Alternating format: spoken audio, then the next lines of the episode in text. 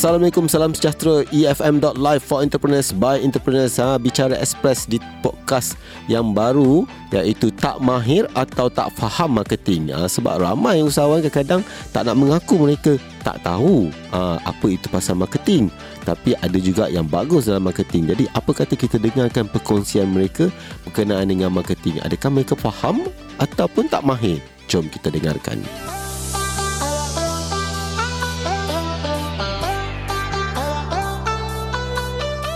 EFM.live for entrepreneurs by entrepreneurs masih lagi bersama pemilik suara ini Aurizal di Bicara Express dan seperti biasa tadi yang saya kongsikan topik kita pada minggu ini adalah berkaitan dengan pemasaran atau marketing. Ah, ada usahawan-usahawan sama ada dia orang tak mahir ataupun tak faham apa itu konsep marketing. Okey.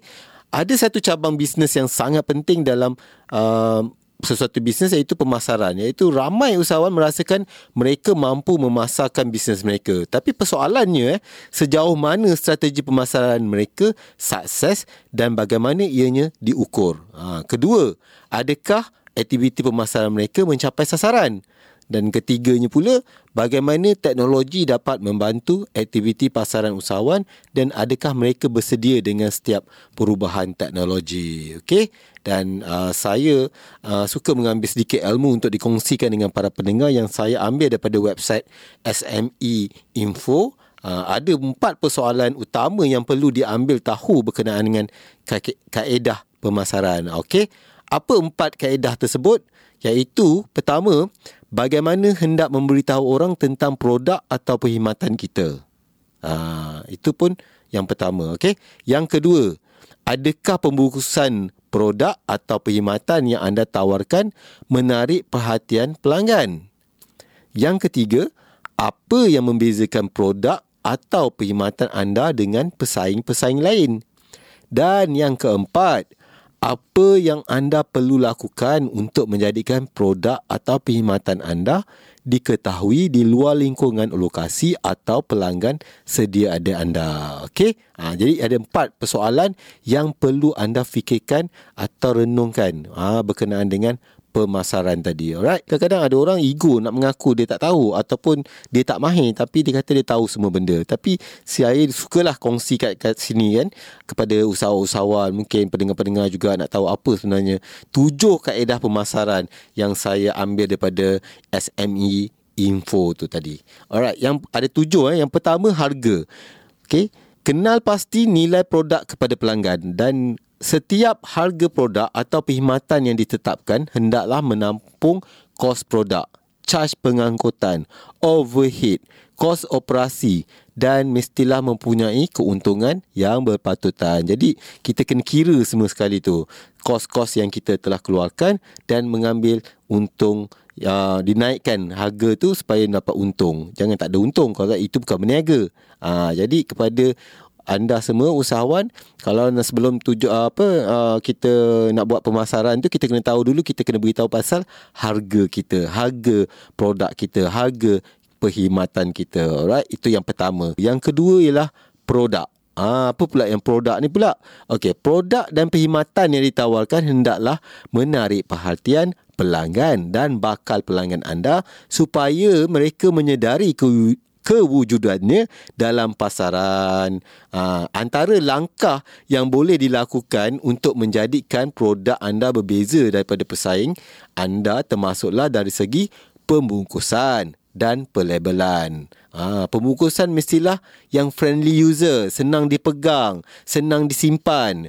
Ha, dan ha, manakala pelabelan pula Selain daripada grafik yang menarik, maklumat berkenaan produk perlulah diperincikan dan jelas. Okey, uh, itu antara uh, dua uh, yang kedua berkenaan dengan pemasaran. Jadi bila anda dah komplit uh, produk ni punya bahagian, uh, bermakna sebahagian daripada strategi mas, uh, pemasaran yang anda nak lakukan tadi tu dah hampir uh, berjaya lah.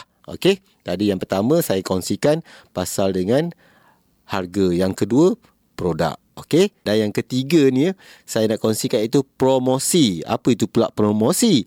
Mempromosikan produk kepada masyarakat umum merupakan cabaran yang besar. Ha, mungkin ramai orang tak sedar ataupun memang sedar, memang susah mereka nak promosikan.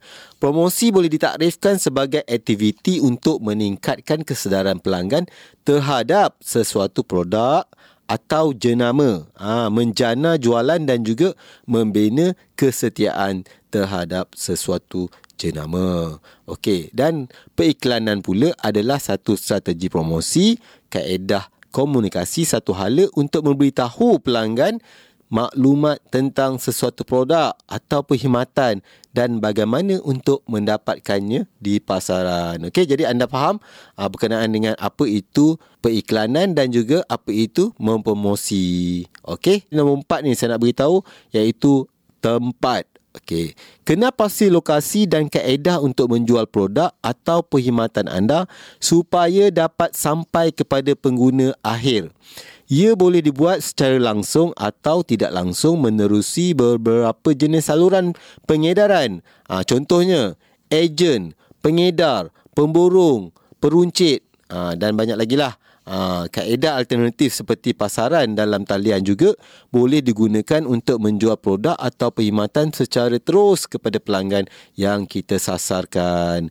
Okey, penggunaan tempat yang betul akan membolehkan anda untuk menembusi pasaran yang lebih luas, yang lebih besar dan meningkatkan jualan serta memaksimumkan keuntungan kerana produk atau atau perkhidmatan anda telah sampai kepada pengguna akhir yang betul pada waktu yang tepat dan kalau boleh singkat. Okay?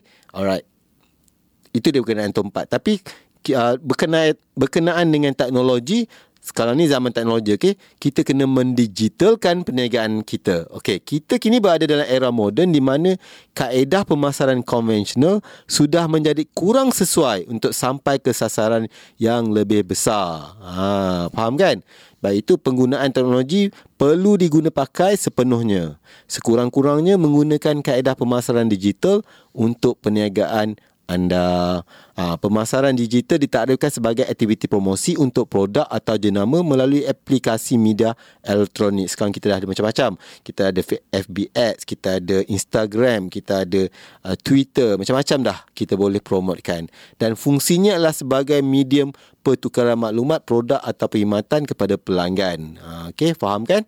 Selain itu, usahawan boleh menggunakan kaedah ini untuk membina dan mengekalkan hubungan sesama pelanggan dan pemasaran digital adalah lebih cost efektif daripada kaedah pemasaran yang konvensional dari segi kitar jualan yang berkurangan ianya boleh diukur aa, memberi lebih kemudahan serta mencapai hasil yang disasarkan dan di, kita nak pemasaran digital kini dan pada masa akan hadapan bermatlamat untuk menghasilkan jualan daripada pengguna-pengguna internet. Okey. So jadi kalau uh, anda semua mesti dah faham kan? Sebab ramai sekarang usahawan-usahawan muda dah dah tahu dah pasal media-media sosial ni semua.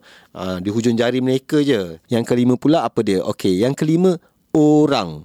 Manusia uh, macam kita ni okey tanggapan pertama akan berkekalan. Uh, itu kata-katanya tanggapan pertama akan berkekalan. Apa maksud tu? Bagi menarik perhatian pelanggan semua pekerja anda hendaklah memainkan peranan untuk mendapatkan kepercayaan, keyakinan dan jaminan supaya pelanggan membeli produk atau perkhidmatan yang kita tawarkan. Okey, anda perlu melatih dan memberikan kemahiran yang diperlukan supaya pekerja anda memahami objektif syarikat, visi syarikat, produk dan perkhidmatan yang disediakan. Supaya kalau nak ambil pekerja kena jelaskan pada mereka. Ha, tak nak mereka ni nanti tak faham apa sebenarnya visi ataupun objektif syarikat tu atau bisnes tu. Nanti mereka akan loss. Ha, okay. Ini termasuklah jurujual, perkhidmatan pelanggan, staf teknikal dan sokongan perlu berpengetahuan supaya mereka dapat membantu untuk mempromosikan produk atau perkhidmatan anda dengan lebih baik kepada pelanggan yang berpotensi. Sebab kalau dia orang tak faham, dia orang tak tahu nanti dia akan promosikan kepada sasaran yang salah. Ha, jadi pelanggan juga merupakan orang yang penting dalam perniagaan anda dan pelanggan yang telah menggunakan produk atau perkhidmatan bukan sahaja akan membuat pembelian berulang dan menjadi pelanggan yang setia malahan mereka akan menyampaikan maklumat tersebut kepada rakan-rakan atau saudara mara mereka. Dan gabungan pekerja yang baik dan pelanggan yang berpuas hati akan membantu syarikat untuk mengembangkan perniagaan dan menjana keuntungan. Okey. Ha, so jadi faham kat situ eh betapa pentingnya kita memilih kaki tangan atau pekerja yang betul, memberi kepahaman kepada mereka supaya mereka akan dapat menyampaikan, memberi tahu kepada pelanggan yang betul dan ianya akan mengembangkan lagi syarikat. Alright, keenam iaitu proses Okey, ini adalah elemen dalaman untuk meletakkan satu sistem yang efektif dan bersesuaian dalam proses mengendalikan produk dan perkhidmatan anda kepada pengguna akhir. Okey, hasil yang diperolehi akan meningkatkan jualan dan produktiviti. Sistem ini termasuklah proses penghasilan sehinggalah kepada pengurusan pertanyaan dan maklum balas pelanggan dan sebuah perniagaan yang baik akan menggunakan prosedur pengoperasian standard atau kita kenali sebagai SOP ha, dalam menjalankan tugasan tertentu. Jadi kita mesti ada SOP. Dalam bisnes apa pun kita kena mula yang baru starting pun dah kena ada SOP supaya bila kita dah berkembang semua orang akan ikut SOP ni. Kalau tidak, kalau kita dah tengah-tengah baru nak buat SOP dan staff-staff baru masuk, dia orang akan lost juga. Dan staff lama dah lost, lepas tu staff baru bertambah lagi lah. Mereka tak faham apakah perancangan kita. Jadi setiap apa yang kita nak jalankan dalam, dalam bisnes kita, apa operasinya mesti ada SOP. Alright? Dan SOP ialah arahan langkah demi langkah atau manual sebagai panduan untuk menguruskan produk dan perkhidmatan anda. Jadi kalau siapa yang tak tahu apa SOP, ha, Google SOP. Ha, nanti dia jelaskanlah detail apa itu SOP. Alright. Yang ketujuh, apa pula? Physical. Okay. Suasana physical seperti lokasi perniagaan akan memberikan impak untuk mendapatkan perhatian pelanggan anda. Ha, ini termasuklah susun atau dalaman bagi sebuah perniagaan runcit. Contohnya lah, mempunyai ruangan yang luas untuk penggunaan troli, akan memberi kelesaan kepada pelanggan untuk membeli belah. Ha, kalau laluan tu kecil, sempit, macam manalah orang nak lalu kan. Dan menyusahkan pelanggan, mereka dah tak nak datang lagi dah sebab menyusahkan mereka. Dan begitu juga contoh lain, ialah sebuah kedai makan yang mempunyai mempunyai muzik latar dan suasana yang menenangkan akan men- mendatangkan keselesaan kepada pelanggan anda untuk menikmati hidangan. Janganlah kadang-kadang ada ada juga orang yang suka yang rio-rio tapi kalau ada muzik yang menenangkan memberikan mereka satu ketenangan waktu mahad, apa menikmati hidangan yang kita berikan dan itu menambah nilai pada bisnes restoran tersebut. Okey, selain itu penggunaan nama, simbol atau logo yang bertepatan akan membantu penjenamaan perniagaan. Nama dan logo yang tepat membolehkan pelanggan mengingatinya lebih lama serta menjadikan perniagaan anda lebih berbeza daripada pesaing anda. Okey, contohnya lah eh, logo yang besar boleh dipamerkan di premis perniagaan atau bangunan supaya mudah dilihat dari jauh. Juga diletakkan dalam laman web serta kotak pembungkusan. Maksudnya logo tu jangan terlalu banyak color. Kadang-kadang kita hanya boleh pakai dua color tiga kali dah cukup. Tak payah nak banyak-banyak. Tapi ianya menarik perhatian. Warna-warna pemilihan warna itu pun penting. Jangan pilih warna-warna yang orang susah nak faham. Ataupun warna yang terang. Lagi senang. Kedua, nama syarikat, nama bis, uh, apa uh, produk tu pun penting juga. Janganlah panjang berjela. Ha, kau tiga batu baru nak habis sebut. Berbelit lidah baru nak habis nyebutnya. Orang susah nak ingat. Jadi kena yang simple. Walaupun uh, apa ringkas tapi padat. Orang dah tahu dah apa uh, produk atau brand yang kita nak jual tu. Jadi itu kan lebih mudah daripada kita nak berjela-jela uh, sampai pak batu baru habis menyebutnya. Alright? Okay itulah tadi elemen-elemen yang boleh usahawan-usahawan ambil kira dalam membuat atau merangka strategi pemasaran. Okey saya ulang balik apa dia tujuh elemen tersebut. Yang pertama adalah harga. Uh, yang kedua produk. Yang ketiga promosi. Yang keempat, tempat. Yang kelima, orang. Yang keenam, proses. Ha, yang ketujuh apa dia? Ingat lagi?